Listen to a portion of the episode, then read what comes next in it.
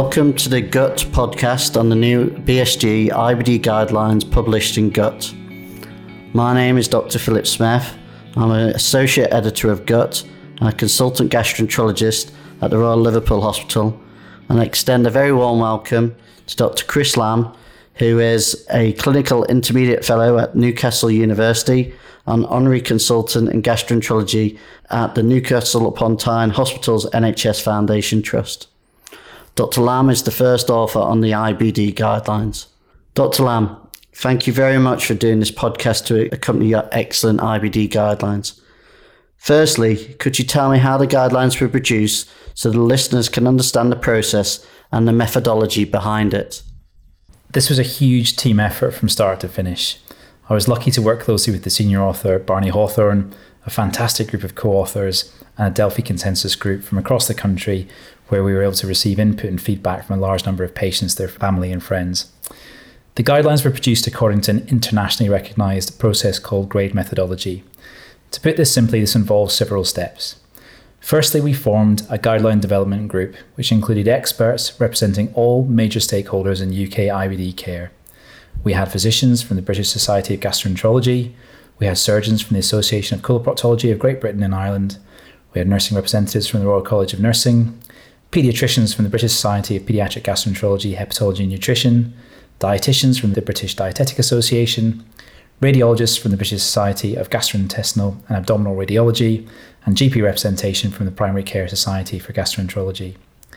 Importantly, the guideline development process involved patients from the outset and throughout, including all planning stages, drafting of the manuscript, and now dissemination of the information contained within the guideline through our collaboration with Crohn's and Colitis U K.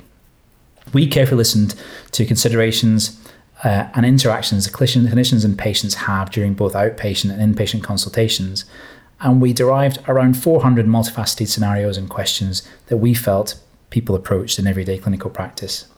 We then refined these questions to what's called a PICO format, which involved uh, understanding the population that our question um, uh, related to, interventions, comparators and outcomes that were important to that question, and that informed a systematic review of the worldwide literature. From this, we returned eighty-eight thousand publications, which we then refined electronically and by expert assessment of the content to derive over two hundred recommendations for I B D management. And through a special process called a Delphi consensus process, we were able to refine one hundred sixty-eight recommendations, and the final paper cites one thousand two hundred eighty-nine papers. Thank you. That was a very comprehensive overview. So if I'm right, this guideline is an update on the guidelines last published in two thousand eleven. Could you tell me about the particular highlights of this guideline? Because lots have changed in I B D management over that time. Absolutely. As you say, it's eight years since the last guideline was published. And what we wanted to do with this guideline was really follow the patient story, follow the patient experience throughout the course of I B D. We've broken the paper up into four broad categories. That was being ulcerative colitis, Crohn's disease, aspects of care which are common to both conditions, and also, importantly, an area regarding service delivery which aligns very closely with the I B D standards. We derived one hundred sixty-eight consensus recommendations. one hundred thirty-five of these are graded, which means that we have some assessment of the quality of evidence that's behind these. And we also have thirty-three what are called good practice recommendations, where perhaps we're dealing with multiple interventions, perhaps a poor evidence base, but strong expert opinion. We have accompanying up-to-date evidence base for each of our recommendations. And importantly, what we've tried to do is make a pragmatic and useful document that can be used day-to-day in I B D practice to promote safe, good quality M D T working to promote the best possible care for our patients. There are twelve useful tables within the document, which include clinical and endoscopic scoring systems.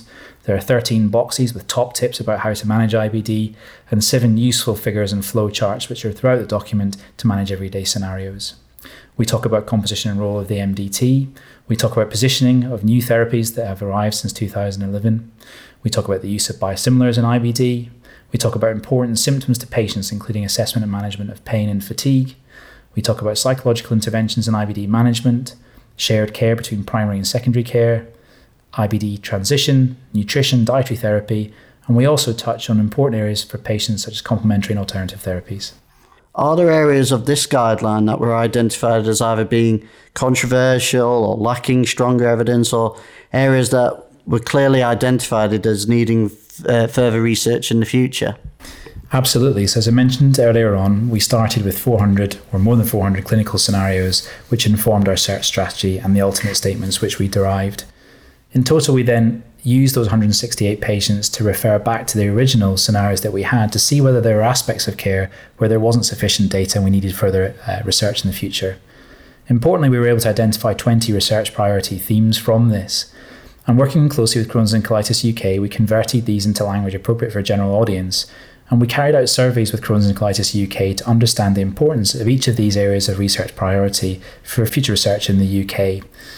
With Crohn's and Colitis U K, we had almost two thousand five hundred survey responses, and we identified areas of priority including methods of cancer prevention and optimal surveillance in I B D, strategies to introduce precision medicine into the clinic, for example, the right treatment for the right patient at the right time, the etiology and management of pain and fatigue, assessment and management of fibrosis in Crohn's disease, modulation of the microbiome in I B D, including fecal microbial transplantation, and also aspects of surgical technique, to name just a few.